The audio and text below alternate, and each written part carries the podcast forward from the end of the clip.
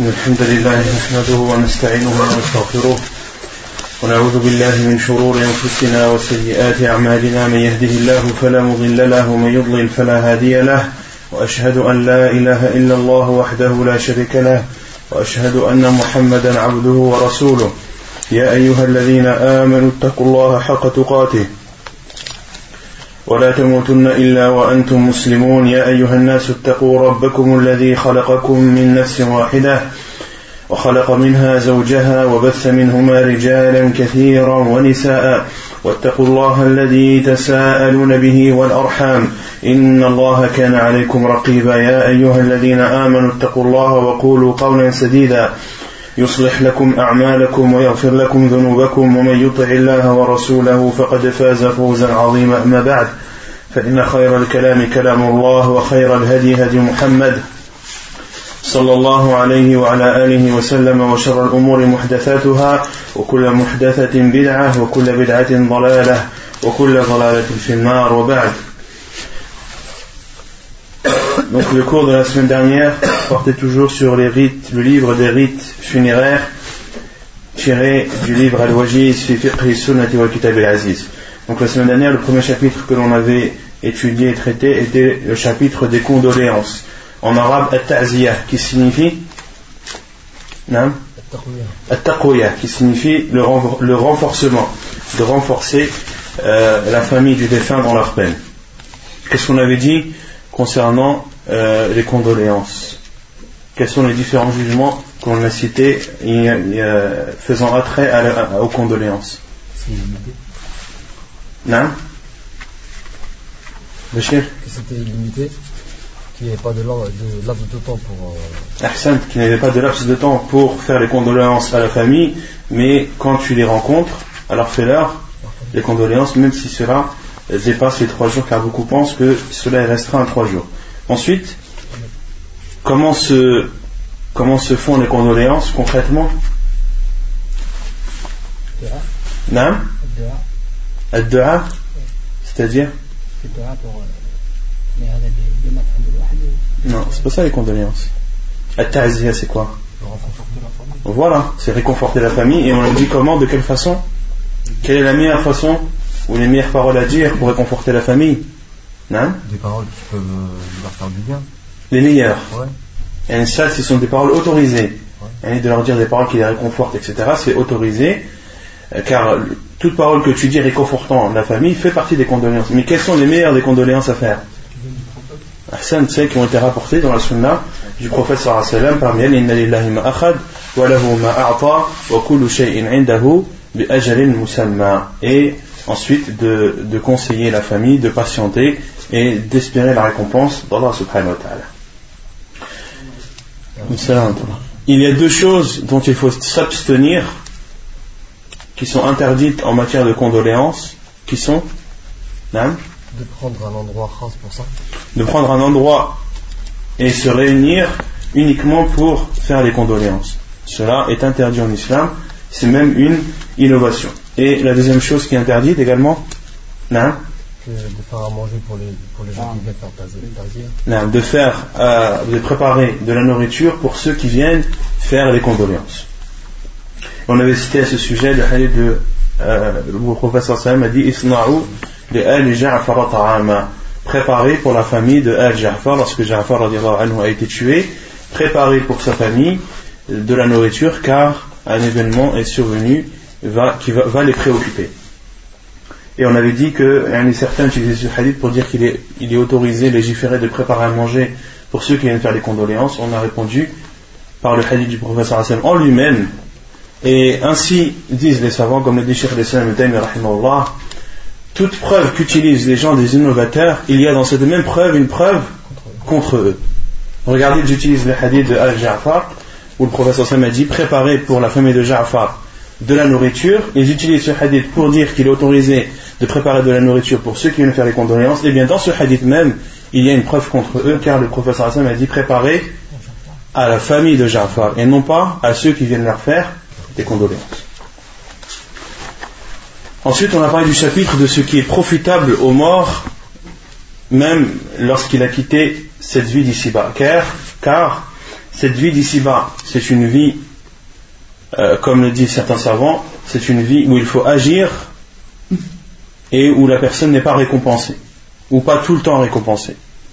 Quant à la vie de l'au-delà, c'est une vie où il y a la récompense de ce que tu as fait et il n'y a point d'action. Il n'y a point d'action à faire dans la vie de l'au-delà.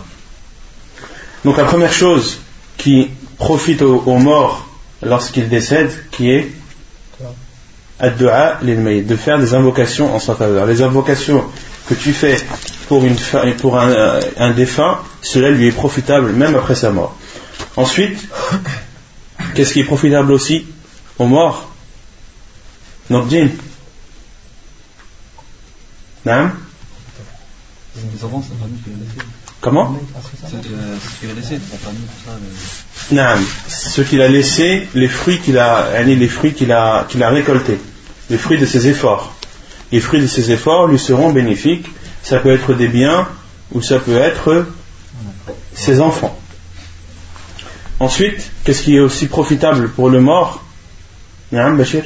S'il avait des dettes, de payer ses dettes. De, payer de rembourser ses dettes que ce soit sa famille ou toute autre personne, lorsque les dettes du mort sont remboursées, cela lui est profitable même dans sa tombe. Et on avait dit que cela n'était pas restreint, la dette n'était pas seulement une dette matérielle, mais ça pouvait être aussi un jeûne ou, ou un vœu, ou bien un vœu. Celui qui a fait le vœu de donner quelque chose, si Allah lui donné telle ou telle chose, eh bien il doit donner cette chose obligatoirement, et s'il meurt, il est légiféré ou plutôt il est même obligatoire à la famille du défunt de, de mettre en pratique ou de compenser euh, ou de rattraper ce vœu. Comment on l'appelle le vœu en arabe? al النذر Allah subhanahu dit يوفون بالنذر ويخافون يوما كان شره مستطيرا et ils euh, mettent en pratique leurs vœux يوفون بالنذر ويخافون et ils ont peur d'un jour où il y aura beaucoup de châtiments qui est le jour du jugement. Qu'Allah nous préserve de ces châtiments et de ces tourments. Et aussi, il y a une autre chose qui est profitable au mort, même lorsqu'il est dans sa tombe. Non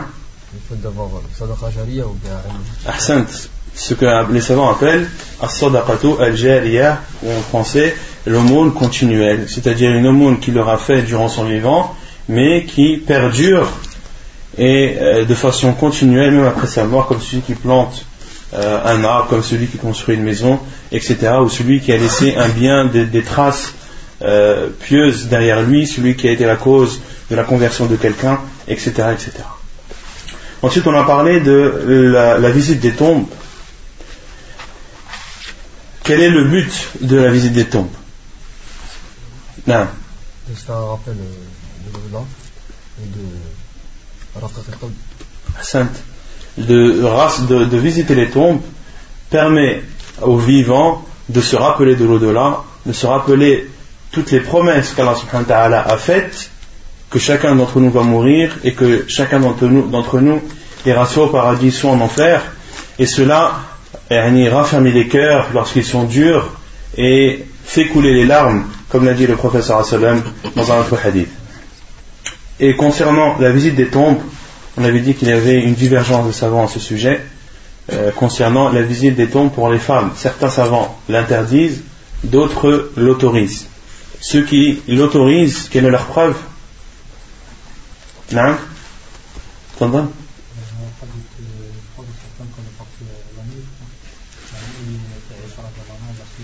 Un simple hadith dans Sahih Muslim où le professeur sallam est parti euh, faire des invocations pour les défunts ou ceux qui, sont, qui ont été enterrés dans le Baqir et en revenant le professeur sallam a informé à Aïcha et lui a appris l'invocation à dire lorsque on visite les cimetières.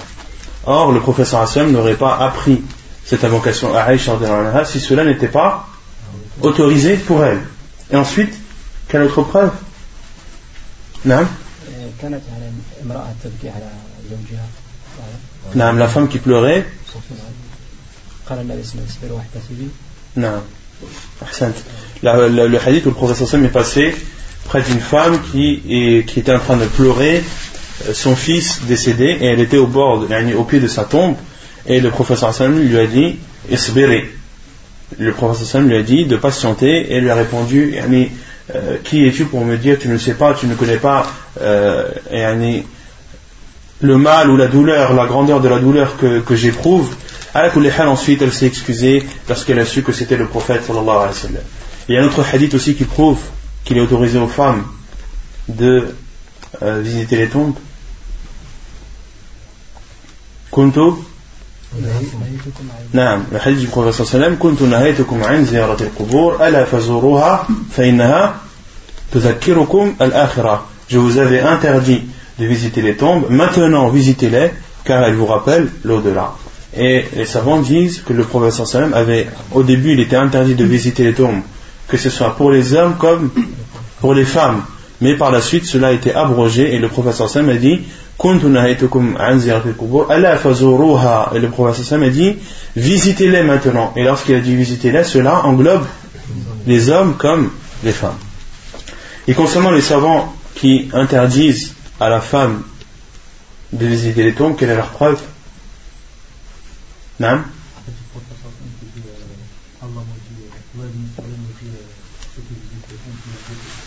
non, ou le prophète a dit زائرات القبور وفي رواية أخرى زوارات القبور où le prophète sallam a maudit celles, en parlant des femmes, qui visitent les tombes. Et dans une autre version, celles qui visitent de façon fréquente les tombes. Ils disent que cela, que ce hadith du prophète sallam est clair et qu'il précise l'autre hadith où il a dit maintenant visitez-les. C'est-à-dire maintenant visitez-les, hormis les femmes, car les femmes qui visitent les tombes sont maudites. Et ils ont répondu au hadith de Aïcha euh, lorsqu'elle visitait la tombe de son frère Abdurrahman ibn Abi Bakr, ils disent que c'était un ijtihad de Aïcha anha et que la parole du professeur passe, passe avant tout. Et les autres savants qui ont autorisé ont répondu à ce hadith en disant qu'il est déconseillé à la femme de visiter fréquemment les tombes.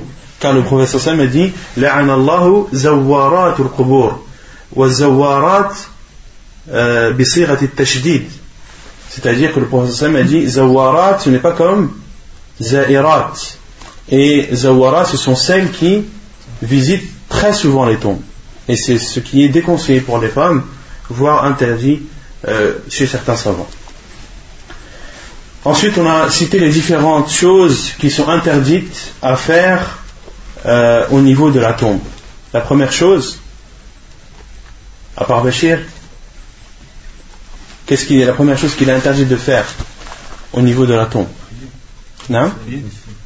Il est interdit de prier. Il est interdit de marcher dessus, de s'asseoir dessus, d'égorger pour Allah.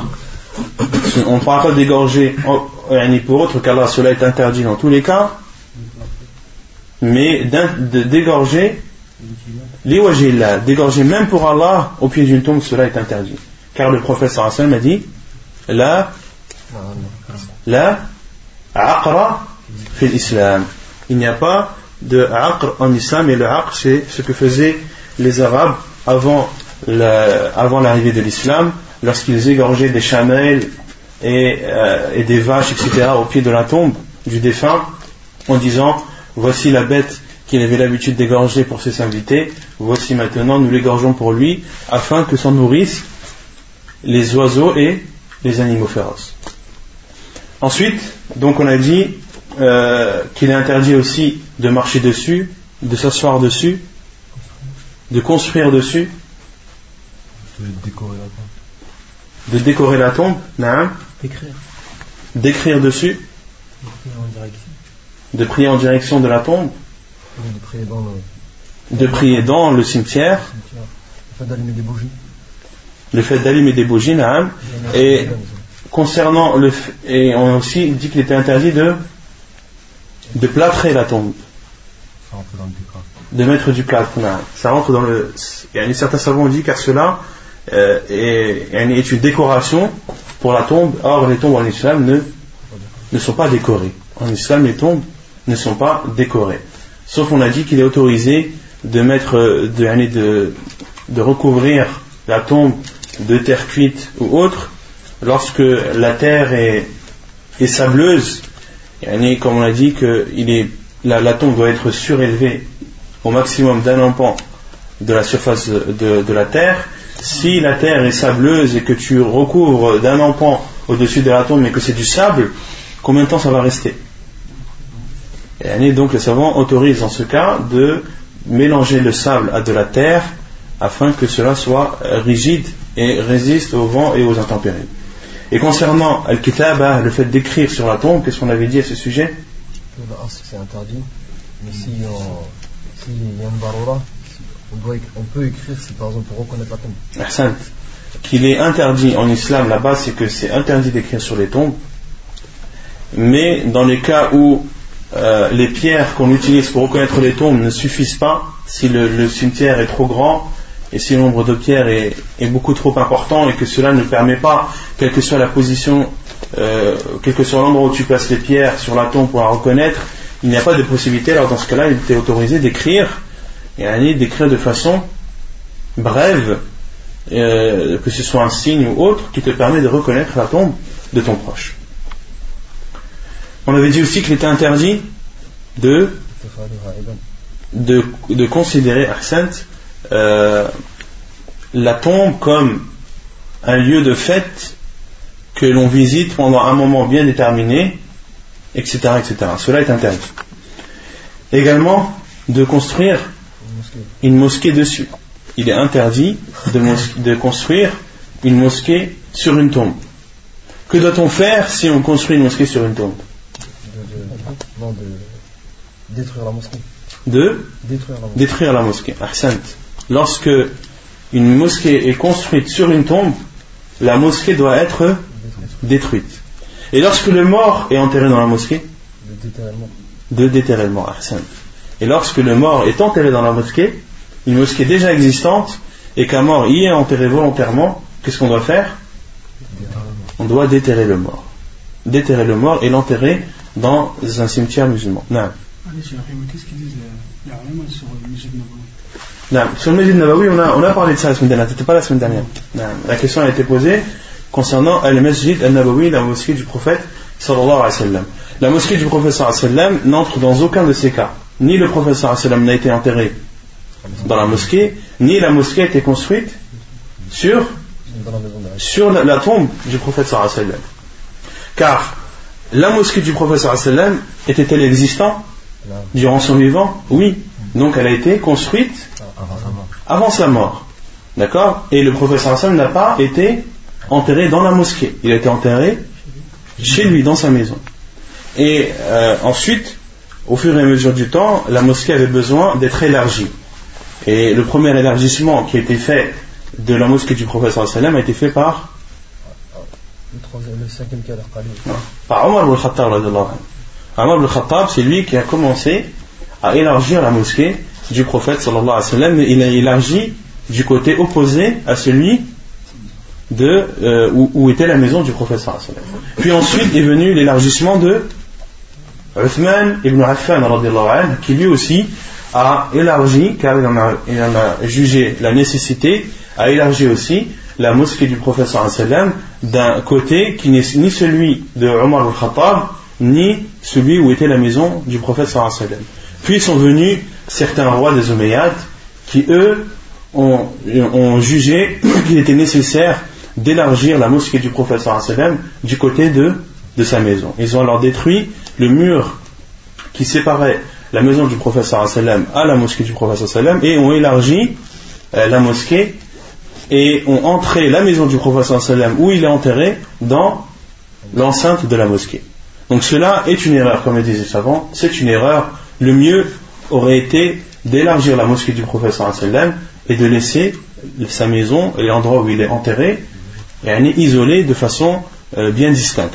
D'accord? Mais malgré cette erreur, cela n'interdit pas de prier dans, dans la mosquée du prophète car le prophète n'a ni été enterré dans la mosquée et ni la mosquée n'a été construite sur, sur sa tombe. D'ailleurs, elle a fait une dua en fait.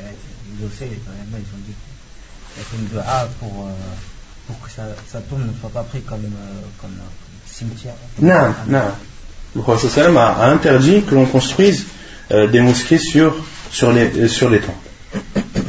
Ensuite, on a dit qu'il était également interdit de, de voyager pour aller visiter une tombe. Cela est interdit même pour aller visiter la tombe du prophète sallallahu alayhi wa, alayhi wa sallam. Ensuite, donc je vous avais dit que cette semaine on allait euh, énumérer quelques innovations qu'a cité Sheikh Al-Albani dans son livre Ahkam al-Janaiz wa dans son livre Les règles funéraires et leur innovation. Sheikh Al-Albani à la fin de son livre a, comme ça, a énuméré à peu près 260 innovations qui sont liées ou en rapport avec, euh, avec les règles funéraires. Euh, donc j'ai choisi quelques-unes de, ces innovations car pour toutes les citer cela ne, suffirait pas en temps. Et euh, Labani au début de, ce chapitre a expliqué pourquoi est-ce qu'il a cité ces innovations, ceci pour mettre en garde les gens, comme le faisait Hudayfa ibn al-Yaman lorsqu'il dit كان الناس يسألون رسول الله صلى الله عليه وسلم عن الخير وكنت أسأله عن الشر مخافة أن يدركني Hudayfa ibn al-Yaman anhu dit les gens questionnaient le prophète sallallahu alayhi wa sallam sur le bien et moi je le questionnais sur le mal de peur qu'il ne m'atteigne de peur qu'il ne m'atteigne et un poète a dit عرفت الشر لا للشر لكن لتوقيه ومن لم ومن لم يعرف الشر من الخير يقع فيه un auteur a dit je connais un poète plutôt a dit je connais ou j'apprends le mal pas pour le mal pas pour le mal en lui-même mais pour m'en préserver et celui qui ne différencie celui qui ne différencie pas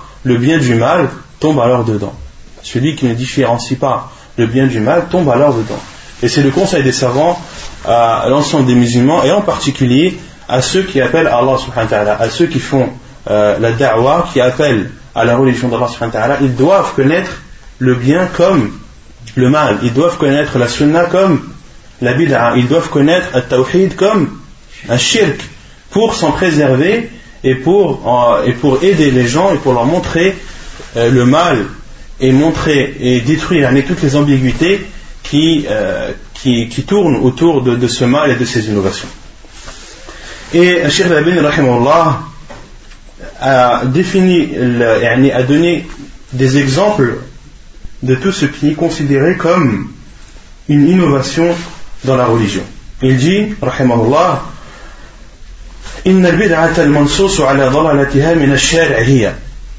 L'innovation qui a été citée comme étant un égarement dans la religion est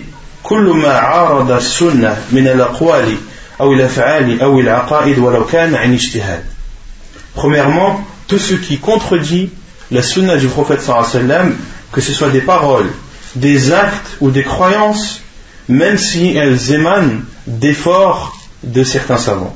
À partir du moment où il y a une chose qui contredit la sunna du prophète sallam, que cette chose soit une parole, un acte ou une croyance, eh bien, elle est considérée en islam comme une innovation.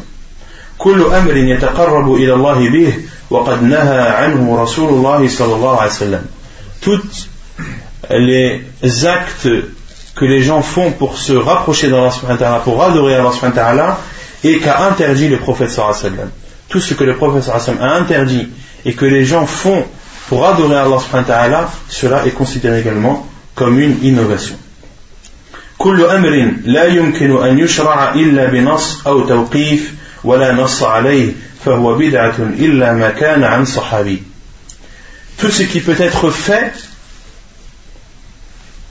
que lorsqu'il y a une preuve du Coran et de la Sunna du prophète sallallahu alayhi wa sallam et qu'il n'y a pas de preuve de cela, alors c'est une innovation en islam.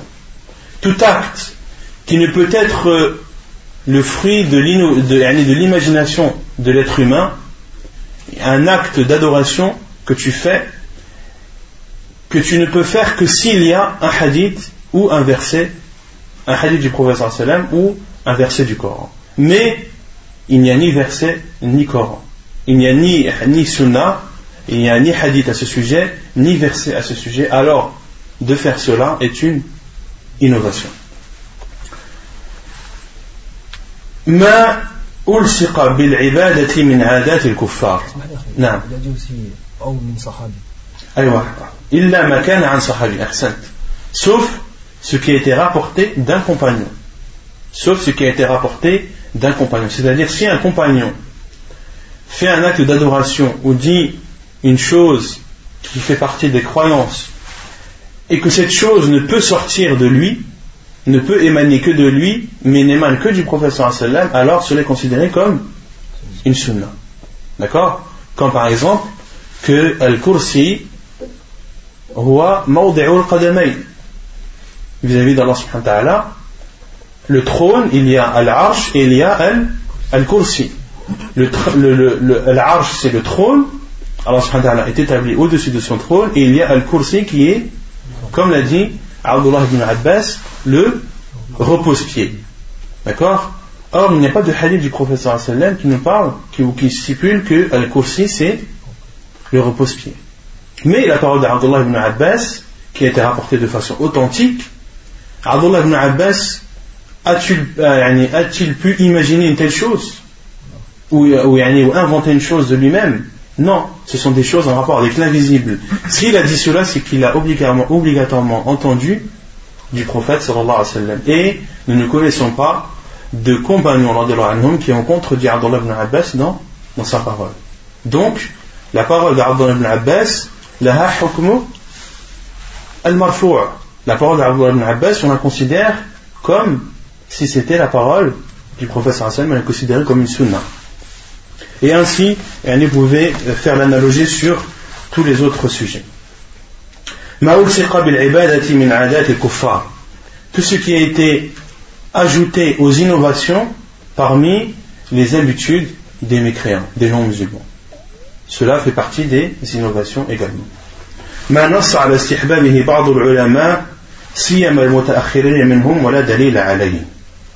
Ce que certains savants contemporains ont jugé comme étant préférable sans avoir de preuves. Cela est considéré également comme une innovation. وكل عبادة لم تأتي كيفيتها إلا في حديث ضعيف أو موضوع ou tout autre tout acte d'adoration dont la description a été rapportée ou n'a été rapportée que dans des hadiths faibles ou mensongers comme dans des hadiths faibles ou mensongers par exemple, pour les savants qui considèrent que euh, Salat al-Tasabih, le hadith est faible. Car il y a une divergence de savants à ce sujet. Certains savants considèrent Salat al-Tasabih, le hadith de Salat al-Tasabih comme étant Hassan, d'autres le rendent faible. Et ceux qui le rendent faible disent même que c'est une, une, innovation de faire Salat al-Tasabih. Pourquoi? Car la description de Salat al-Tasabih n'était rapportée que dans un hadith faible ou mensonger.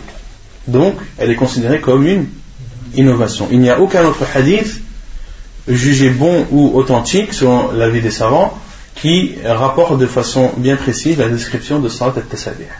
Al-Ghulou fil ibada, l'abus dans les, dans les actes d'adoration, cela aussi fait partie des innovations. وكل عبادة أطلقها الشارع وقيدها الناس ببعض القيود مثل المكان أو الزمان أو الصفة أو العدد. وتفصيل القول على هذه الأصول محله الكتاب المستقل إن شاء الله تعالى. فلنشرع الآن في المقصود فأقول. Et il dit également tout acte d'adoration que l'islam a légiféré de façon générale, mais que les gens ont spécifié dans un endroit bien précis ou dans un moment bien précis ou d'une façon bien précise ou bien alors un nombre bien précis. Par exemple, Allah subhanahu wa ta'ala euh, ou le professeur sallam nous, nous conseille de faire un nawafil. D'accord? Et que le jour du jugement, Allah subhanahu wa ta'ala dira Regardez si mon serviteur a fait des, prières surrogatoires afin qu'elle complète ses prières. Donc, un nawafil, en islam, c'est autorisé de façon générale. Tu as le droit de faire autant de rak'at que tu veux durant et les, les heures autorisées, bien sûr. Mais de dire, par exemple, non, moi je vais faire tous les jours 15 rak'at après le dohor. Je vais en faire 25 euh, avant l'asr. Je vais en faire 18 après le maghrib. Là, tu as spécifié une adoration qui à la base est générale. Tu l'as spécifié en nombre en disant 25, 15, 18, et tu l'as spécifié en temps en disant bah, les 15 je les fais après, après le Dohor, les 25 après la cela fait partie des innovations l'islam car tu as restreint une chose que la religion n'a pas restreint. Wallah Je voulais savoir la lecture du Coran. Est-ce qu'il y a des euh, pareils, C'est-à-dire Si on l'a restreint à une heure, à un temps déterminé, le considère comme une Il. Donc parmi les innovations que Sheikh Allah a citées, premièrement, il a, il a divisé les innovations en fonction du moment euh, de, du moment de la mort, avant la mort, après la mort, au moment du lavage, au moment de l'enterrement, etc., etc. Donc la première chose, c'est avant la mort, qabla al Parmi les innovations, اعتقاد بعضهم أن الشياطين يأتون المحتضر على صفة أبويه في زي يهودي ونصراني حتى يعرض عليه كل كل رحمك الله كل ملة ليضلوه. Premièrement, de croire que les diables viennent à, à proximité de celui qui agonise et qu'ils viennent sous la forme de leurs parents, de ses parents, et l'un euh, ressemblant à un juif, l'autre à un chrétien, et chacun de ses parents euh, lui ordonne de le suivre. L'un lui dit suis la religion juive, l'autre lui dit suis la religion chrétienne. Cela fait partie des croyances fausses et le hadith à ce sujet est mordoua. Et il n'y a même pas de hadith rapporté à ce sujet. Euh, une autre innovation qui est interdite à faire, c'est de poser le Coran au niveau de la tête de celui qui agonise. De poser un mushaf, وضع المصحف عند رأس المحتضر.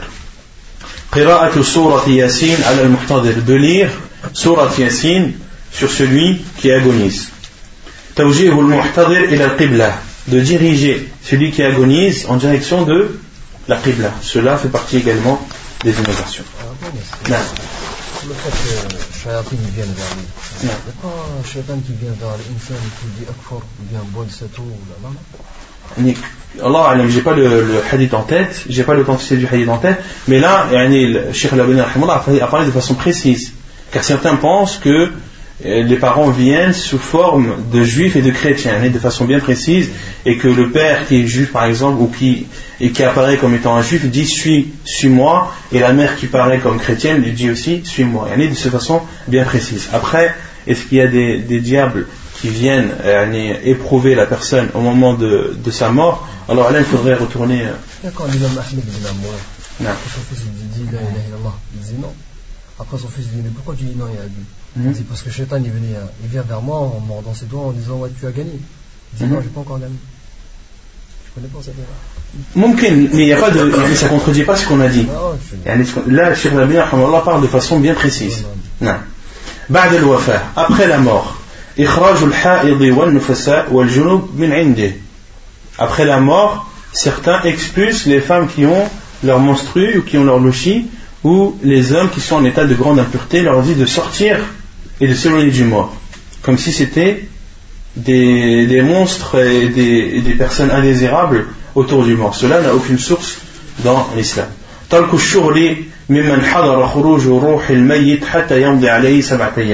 Certains délaissent le travail, ceux qui ont assisté à la mort de la personne, délaissent le travail, ne travaillent pas pendant sept jours, en pensant que cela est interdit pour eux de travailler car ils ont assisté à la mort de cette personne. Comme c'est اعتقاد بعضهم أن روح الميت تحوم حول المكان الذي مات Certains pensent que l'âme du mort tourne autour de l'endroit où il est mort. إبقاء الشمعة عند الميت ليلة ليلة وفاته حتى الصبح. De laisser une bougie auprès du mort euh, la nuit où il est mort et ceci jusqu'au lendemain.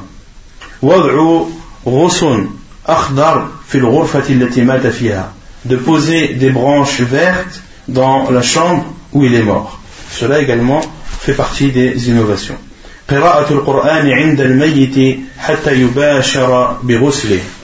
De lire le, Coran sur le mort jusqu'à ce que l'on entame son lavage.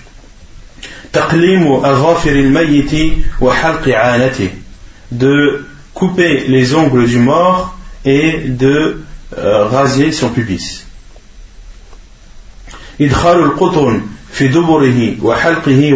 de rentrer du coton dans son derrière, dans sa gorge et dans son nez.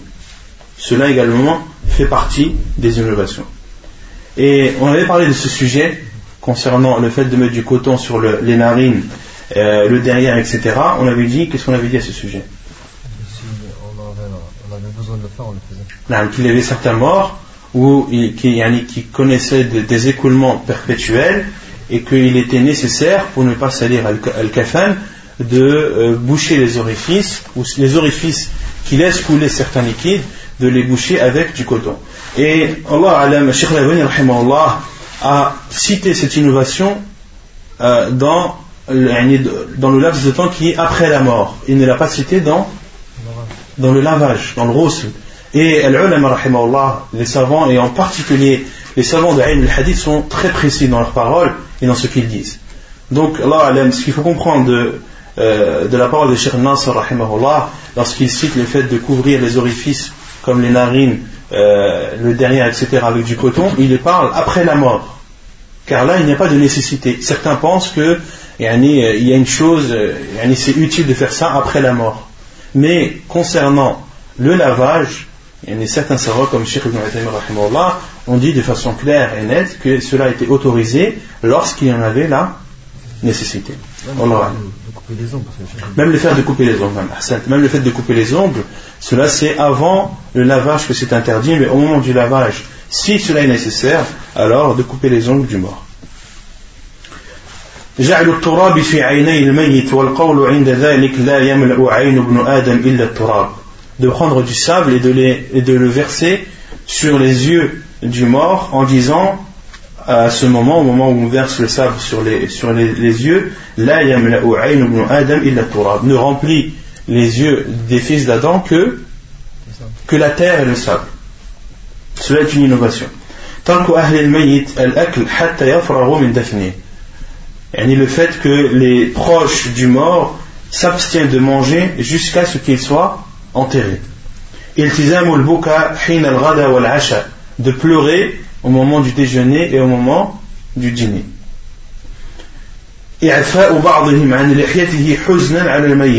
Certains laissent pousser leur barbe pour montrer leur tristesse et leur malheur vis-à-vis de, de, la mort de, de leurs proches. Cela est une innovation. Et ça, ça fait partie des choses euh, et ce sont des choses qui sont vraies mais qui sont faites pour des choses fausses. Et ceci est, interdit. En islam l'homme doit laisser pousser sa barbe. Le professeur dans des dizaines et des dizaines de hadiths a dit laissez pousser vos barbes euh, ne faites pas comme les juifs et les chrétiens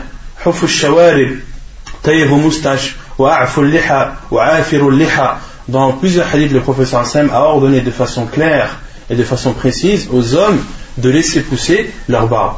Mais de laisser pousser la barbe parce que l'un de tes proches est décédé pour montrer ta, tristesse, etc., cela est interdit et c'est même une ressemblance aux non-musulmans car cela est propre aux, aux non-musulmans. Même le fait de laisser pousser la barbe pendant le mois de Ramadan. Allahu A'lam. ترك الانتفاع بما كان من الماء في البيت في زير أو غيره ويرون أنه نجس ويعللون ذلك بأن روح الميت إذا طلعت غطست فيه Donc certains délaissent ou n'utilisent pas l'eau qui est présente dans la maison où est mort, et l'eau qui était contenue dans des jarres ou des grandes jarres, n'utilisent pas cette eau car ils pensent que lorsque l'âme est sortie, eh bien elle a plongé dedans. Certains pensent cela.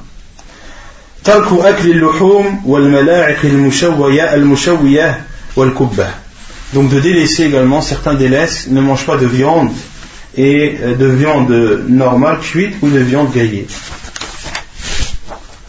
ترك ثياب الميت بدون غسل إلى اليوم الثالث بزعم أن ذلك يرد عنه عذاب القبر certains ne lavent pas euh, les vêtements du mort jusqu'au troisième jour en pensant que cela détournera le châtiment de la tombe pour ce mort. Cela également est une innovation.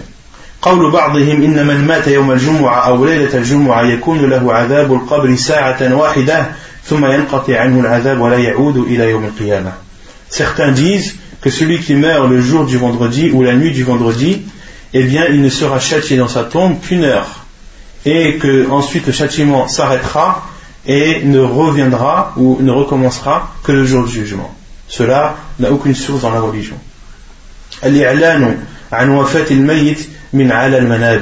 d'annoncer la mort de quelqu'un ou des gens au-dessus des manabir. Certains font cela à chaque fois que quelqu'un meurt, eh bien, se dirigent à la mosquée, montent sur le mémoire et disent un tel est mort aujourd'hui, un tel est mort tel jour, etc. Cela fait partie des innovations.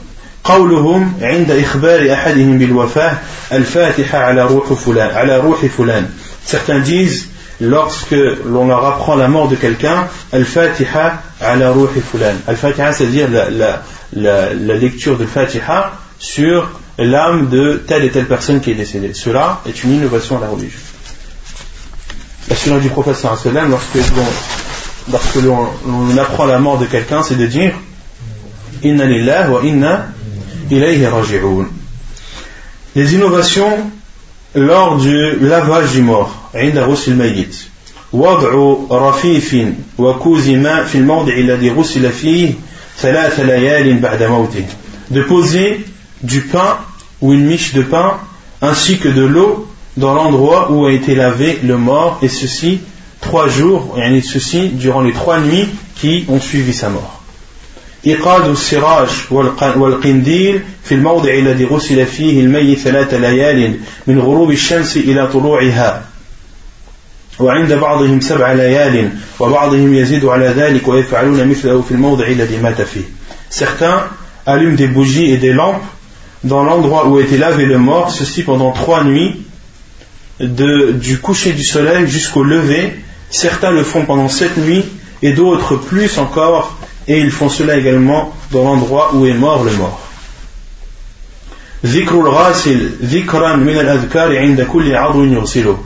Certains, euh, de faire des, rappels ou des invocations, ni que celui qui lave fasse des rappels bien précis et des invocations bien précises à chaque fois qu'il lave un des membres du défunt. Lorsqu'il lave ses mains, il dit une invocation ou indique. Lorsqu'il lave son, visage, ses pieds, etc. Cela n'a aucune source dans l'islam. de d'élever sa voix en faisant du dhikr lors du, lors du lavage du mort ou bien lorsque son convoi funèbre lorsque son convoi funèbre est suivi de lâcher les cheveux de la femme et de les mettre entre ses seins. Cela est une innovation en islam. La sunna du professeur c'est de lui faire trois nattes et, et de les mettre derrière. Al-kafan les innovations en matière de linceul et lorsque l'on sort le mort pour l'emmener au cimetière. D'écrire des invocations sur le linceul. Cela est une innovation. D'embellir le convoi funèbre. Et de mettre des fleurs, des roses, etc. etc. Cela n'a pas de source dans la religion. De porter des, drapeaux devant le cortège funèbre. Ah, bon, j'ai une question. Non. Et pour, il n'y avait pas un hadith du prophète qui passait devant une tombe Mhm. Il a dit que cette personne a se fait dub, alors il a arraché un arbre, une branche, il l'a mis, mhm. il a dit tant que la, la, la branche ne sera pas morte, ça va, ça va lui faire du bien dans son. non. C'est sahih ça ou non? Non, mais sahih, c'est sahih muslim. Mais est-ce que nous on peut le faire ça, non? Allah alam, je ne sais pas si on peut le faire, mais le hadith est dans Sahih Muslim où le prophète a cité ce hadith euh, lorsqu'il a parlé de, des gens qui euh, les les deux tombes qui se font châtier, mais ne se font pas châtier pour quelque chose de grand. Dans une autre version, kabir, c'est-à-dire que ce sont des choses qui, qui sont faciles à faire, mais qui sont graves en conséquence. Quant à l'un d'entre eux, il faisait la médisance entre les gens. Et quant à l'autre, il ne se protégeait pas de son urine. Et les savants ont donné deux explications à ce hadith. Ceux qui ont des souvenirs. Il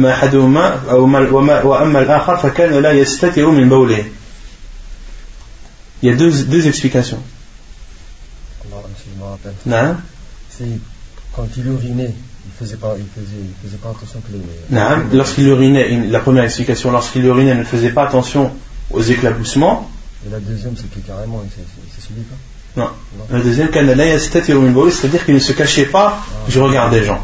C'est-à-dire qu'il ne se cachait pas, je regarde les gens, et le professeur Sem a planté une branche euh, d'arbre euh, mûr encore qui était verte, et le professeur Sem a dit en espérant qu'Allah allège leur châtiment tant que ce bout de bois reste encore un nez debout.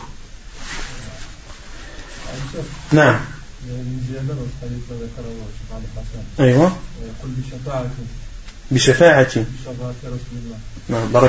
Donc le frère dit qu'il y a une, une du hadith où, euh, qui, qui, stipule que c'est une intercession du prophète sallallahu alayhi wa alayhi wa sallam. Donc si cette et ici, cette ziyada est authentique, ce, ce, ce fait n'est propre qu'au prophète sallallahu alayhi wa sallam et pas aux autres. Wallahu a'lam.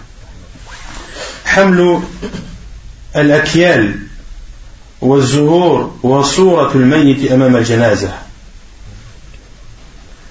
de prendre et de porter des couronnes et euh, de mettre des roses et des photos du mort devant le cortège funèbre. Cela est une innovation. Dégorger un mouton au moment où le, où le mort est sorti de chez lui et sur le pied de la porte.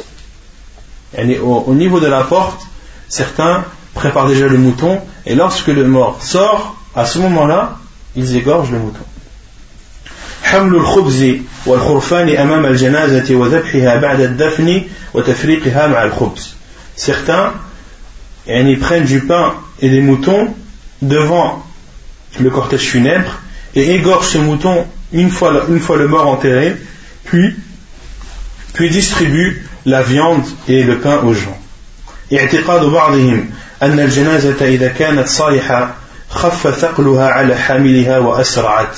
Certains pensent que lorsque le mort était quelqu'un de vertueux, alors il devient, il s'allège, son corps s'allège et, ceux qui le portent ne ressentent pas le poids et ainsi le ramènent de façon plus rapide au cimetière. Et certains pensent que lorsqu'un mort, lorsque la personne qui est défunte était une personne pieuse, son corps n'est pas lourd mais est léger. Et ceux qui le portent ne ressentent pas le poids de ce mort, donc vont plus vite encore pour aller l'enterrer dans le cimetière. Vous avez compris? Certains sortent la sadaqa et donnent de l'aumône au moment où le cortège funèbre est sorti certains disent qu'il faut absolument prendre le mort sur sa civière de prendre tout d'abord les côtés droits de la civière et ensuite le côté gauche. Certains disent qu'il est obligatoire de faire cela. Cela n'a aucune source dans la religion. De, euh, de transporter les cortèges funèbres de façon lente, cela ne fait pas partie de la sunna du professeur Au contraire, la sunna du professeur c'est de s'empresser que la personne était vertueuse, pieuse ou, ou non. de délaisser le rapprochement de, euh, du cortège funèbre de délaisser le silence lorsque l'on suit les cortèges funèbres. Et ceci, et délaisser le silence, que ce soit en élevant la voix par, en, lisant du Coran, des invocations ou autre, cela est interdit.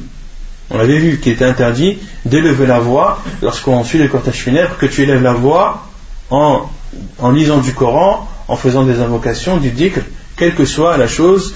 Et ce qui est encore le plus interdit, c'est lorsque les gens parlent entre eux. Certains suivent les cortèges funèbres et puis discutent entre eux de tout et de, et de n'importe quoi. Voilà, de الجهر بالذكر أو بقراءة القرآن أو البردة أو دلائل الخيرات ونحو ذلك de euh, lire de façon de, à voix haute des rappels euh, du Coran ou Al-Burda qui est connu ou Dalail al-Khayrat qui est aussi un livre connu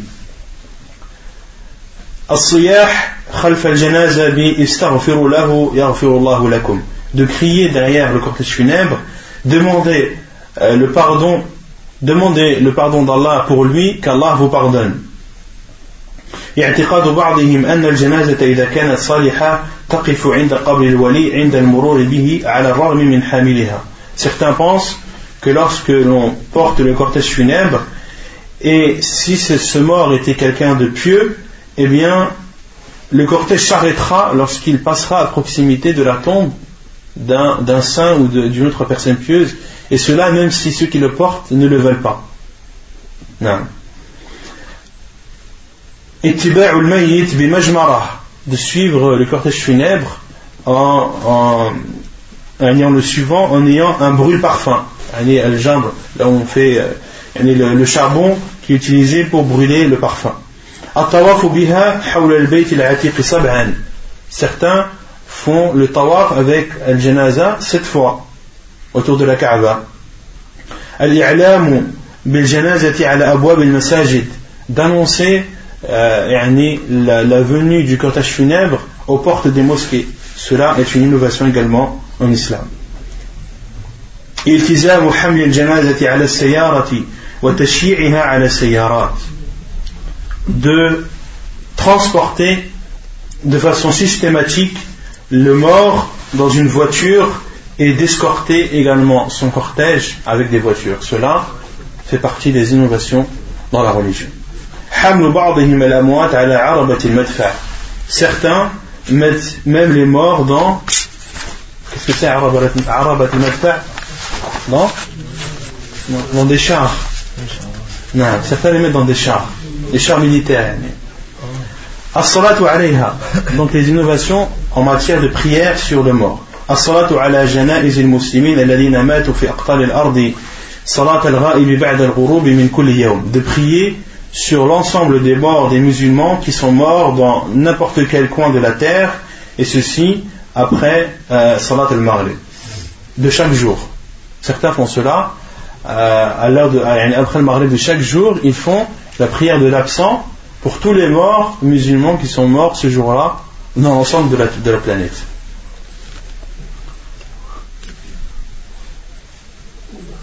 نزع النعلين عند الصلاة عليها ولو لم يكن فيهما نجاسة ظاهرة ثم الوقوف عليهما d'enlever ses sandales lors de la prière sur le mort même s'il n'y a pas de saleté puis de poser ses pieds dessus certains lorsqu'ils prient sur le mort enlèvent leurs sandales mais qu'est-ce qu'ils font? Ils posent leurs pieds dessus. Cela est une innovation dans la religion. Et en parlant de sandales il y a une chose qu'on avait euh, oublié de dire plutôt que j'avais oublié de dire la semaine dernière, c'est que celui qui visite les tombes doit enlever ses sandales. Celui qui, qui visite les tombes doit enlever ses sandales car le professeur Hassan a vu un homme marcher entre les tombes et lui a dit, euh, il lui a ordonné, il lui a dit, ô toi qui portes les deux sandales, enlève-les. Enlève-les.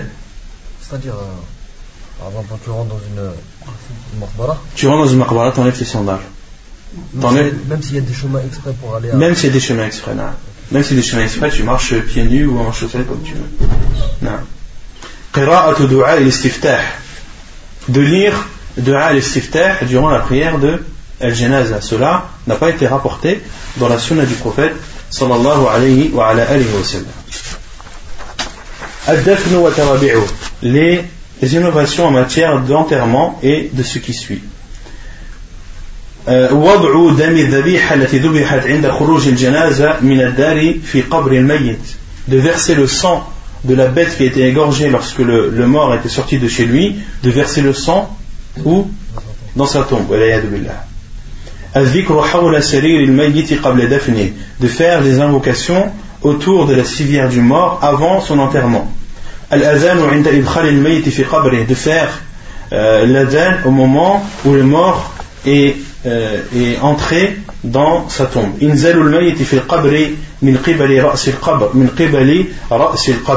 de mettre le mort en commençant par le devant de la tombe et non le, le, le côté euh, le côté avant de la tombe et le côté où, où la tête sera déposée. Car on a vu la science du professeur c'est de commencer à rentrer le mort par où? Par la fin de la tombe qui est l'endroit où seront ses pieds.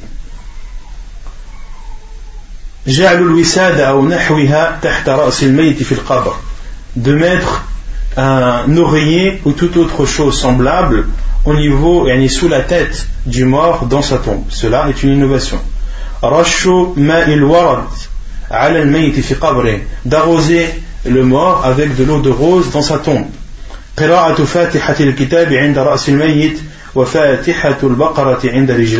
de lire le, le surat al-Fatiha euh, au niveau de la tête du mort dans sa tombe et de lire le début de l'Baqarah au niveau de ses pieds. Cela est une innovation.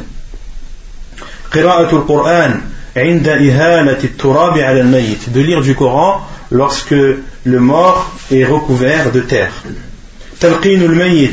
de faire un talqin pour le mort. Cela est une innovation. Qu'est-ce que talqin? De dire la ilaha illallah, la ilaha illallah, de le dire pour que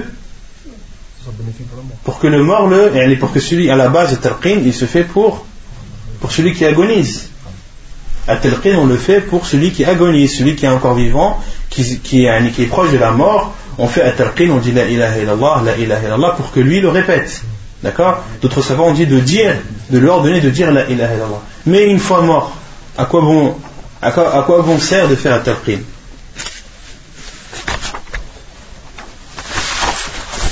السكن عند الميت بعد دفنه في بيت d'habiter pendant une certaine période près de l'endroit où il a été euh, enterré امتناعهم من دخول الميت إذا رجعوا من الدفن حتى يغسلوا أطرافهم من أثر الميت Et certains s'interdisent de rentrer chez eux lorsqu'ils reviennent de l'enterrement jusqu'à avoir effacé toutes les traces du mort.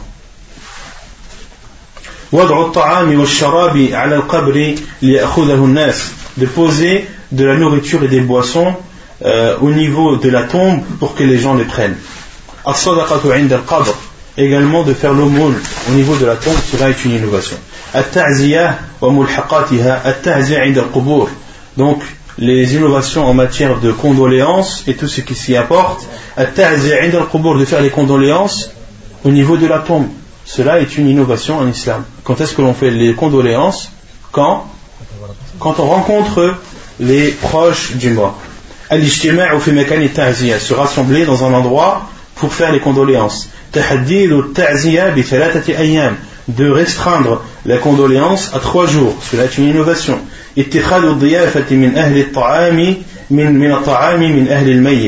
De euh, prendre euh, et d'inviter les gens à, venir faire les condoléances chez les proches de la famille, chez les proches du mort.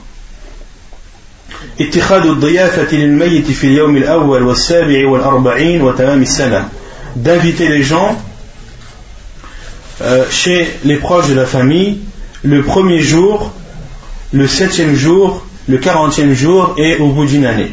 Ceci pour se commémorer le mort. Ceci est une innovation de, pour les gens, pour les proches du mort, d'inviter les gens le premier jeudi qui suit la mort du défunt. Cela est une innovation. De répondre à l'invitation des proches du mort pour manger.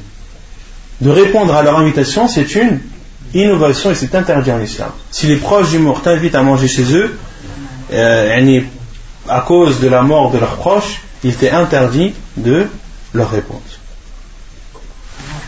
Il n'y a pas de dans, dans ces innovations. Voilà, là c'est clair que les innovations que Cheikh Nasser cite, il n'y a pas de. Inch'Allah, il n'y a pas de divergence dessus. التصدق عن روح الموتى في الأشهر الثلاثة رجب وشعبان ورمضان de faire des aumônes pour l'âme du mort et ceci durant les trois mois qui sont Rajab, Sha'ban et Ramadan. Isqat salat Certains font même délaissent la prière. Certains même délaissent la prière pour montrer la tristesse qu'ils ont. Nasbul al de monter une tente sur la tombe. Cela est une innovation.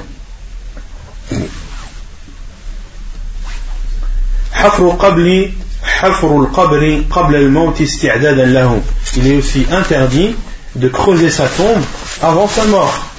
Certains creusent leur tombe avant leur mort pour s'y préparer. C'est-à-dire, moi j'ai préparé ma mort, je vais déjà creuser ma tombe et je vais méditer et penser, et je vais voir l'endroit où je vais être enterré, et ceci me permet de bien préparer ma mort. Ceci est une innovation. Ziyaratul qubur, les innovations concernant les visites des tombes. Ziyaratul qabr al-abawayni kulla de visiter la tombe des parents tous les vendredis. Ziyaratul qubur yawm ashura, de visiter les tombes le jour de Ashura. زيارتها ليلة النصف من شعبان وإيقاد النار عندها de visiter les tombes la nuit de, du 15e jour de Sha'ban et d'allumer du feu à proximité. ذهابهم إلى المقابر في يومي العيدين ورجب وشعبان ورمضان d'aller visiter les tombes uniquement les deux jours des fêtes ou bien le mois de Rajab, de Sha'ban ou bien pendant le mois du Ramadan. زيارتها يوم العيد de les visiter uniquement le jour de l'Aïd. زيارتها يوم يوم يوم الاثنين والخميس de visiter les tombes uniquement le lundi et le jeudi.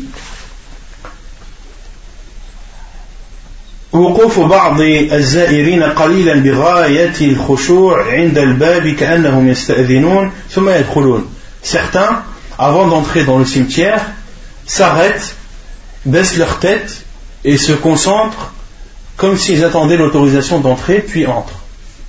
Et lorsque tu entres dans le cimetière, rentre directement. Tu n'as pas à t'arrêter au niveau de la, porte du cimetière, de réfléchir, de, de, te concentrer, etc., de méditer, comme si tu attendais qu'on t'autorise à entrer.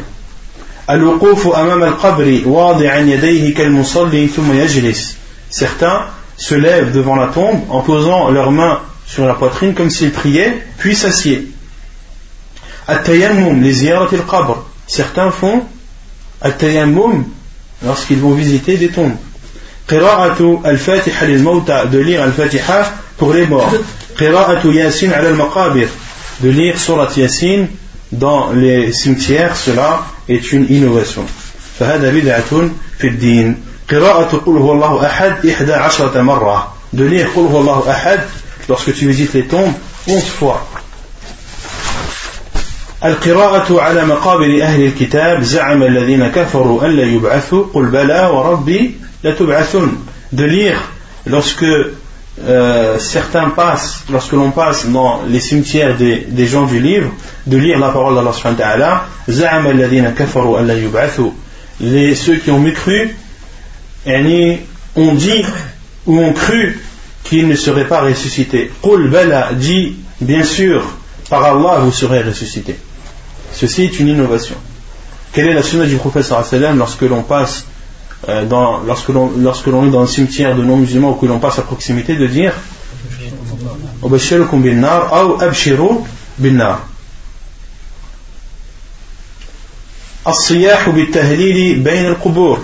de crier La ilaha illallah entre les tombes.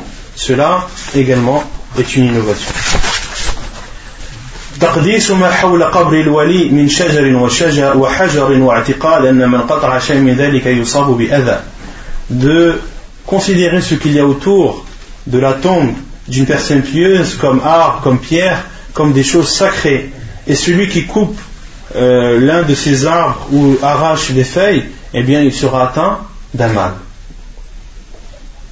رش الماء على قبر زوجة المتوافى عن زوجها الذي تزوج بعدها زاعمين أن ذلك يطفئ حرارة الغيرة Certains arrosent d'eau la tombe de la femme qui est morte en laissant son mari puis une fois son mari s'étant remarié avec une autre femme, il verse de l'eau dans la tombe de cette première épouse en disant que cela éteint le feu de, de la jalousie.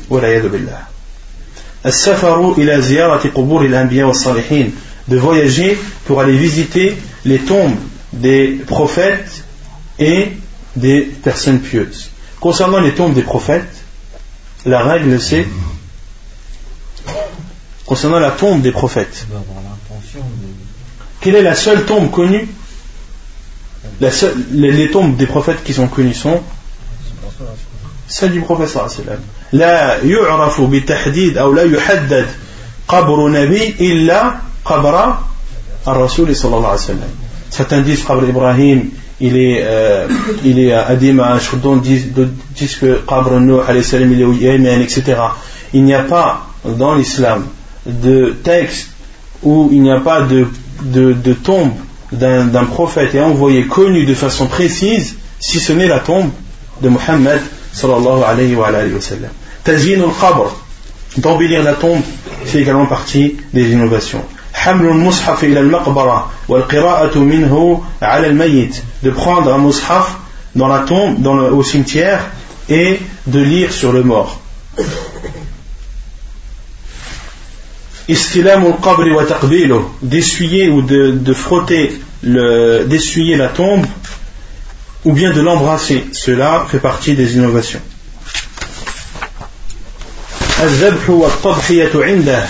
De dégorger au pied de la tombe cela est également est une innovation.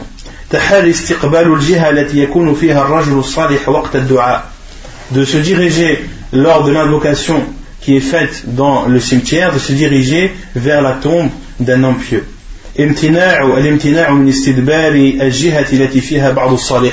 Certains s'interdisent de tourner le dos vers la direction, euh, en direction de la tombe d'une personne pieuse.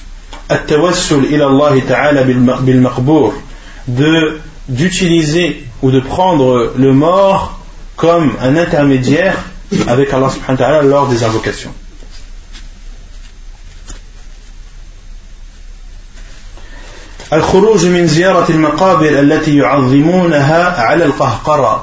Certains, lorsqu'ils vont visiter des tombes, la tombe de, personnes pieuses, lorsqu'ils sortent du, du cimetière, ils sortent comment? Ils sortent en marchant à reculons.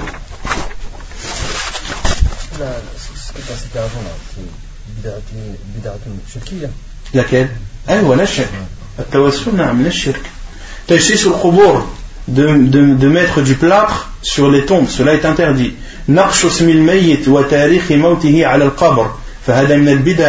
de graver le nom du mort et la date de sa mort sur sa tombe.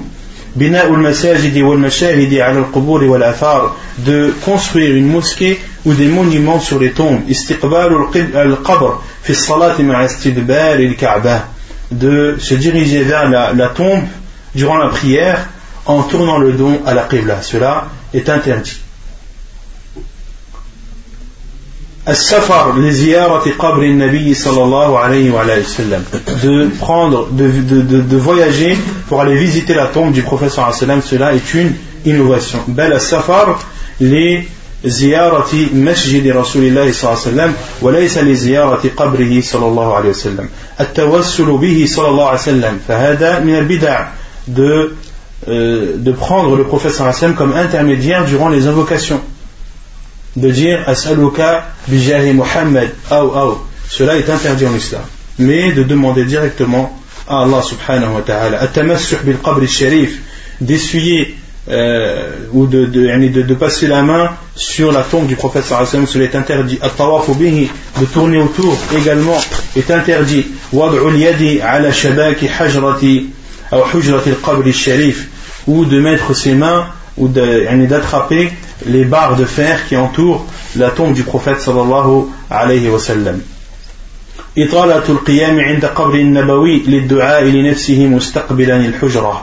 de rester longtemps debout devant la tombe du prophète sallallahu alayhi wa sallam pour invoquer en sa faveur et ceci en se mettant devant la tombe الاجتماع عند قبر النبي صلى الله عليه وسلم لقراءة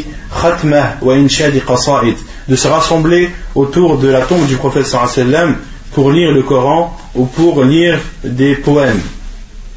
قوله لا فرق بين موته صلى الله عليه وسلم وحياته في مشاهدته لأمته ومعرفته بأحوالهم ونياتهم وتحسراتهم وخواطرهم Certains disent qu'il n'y a pas de différence quant au prophète sallallahu alayhi wa sallam, qu'il soit mort ou vivant, euh, dans sa connaissance qu'il a ou dans sa vision qu'il a de la communauté, il connaît, et certains disent que le professeur connaît l'état de sa communauté, connaît leurs problèmes, connaît ce qui, les, rend malheureux, et ceci qu'il soit mort comme vivant. Cela est une innovation et c'est une croyance fausse dont il faut s'éloigner et s'abstenir.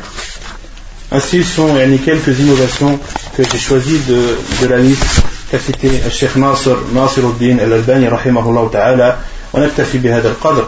وسبحانك اللهم وبحمدك أشهد أن لا إله إلا أنت أستغفرك وأتوب إليك.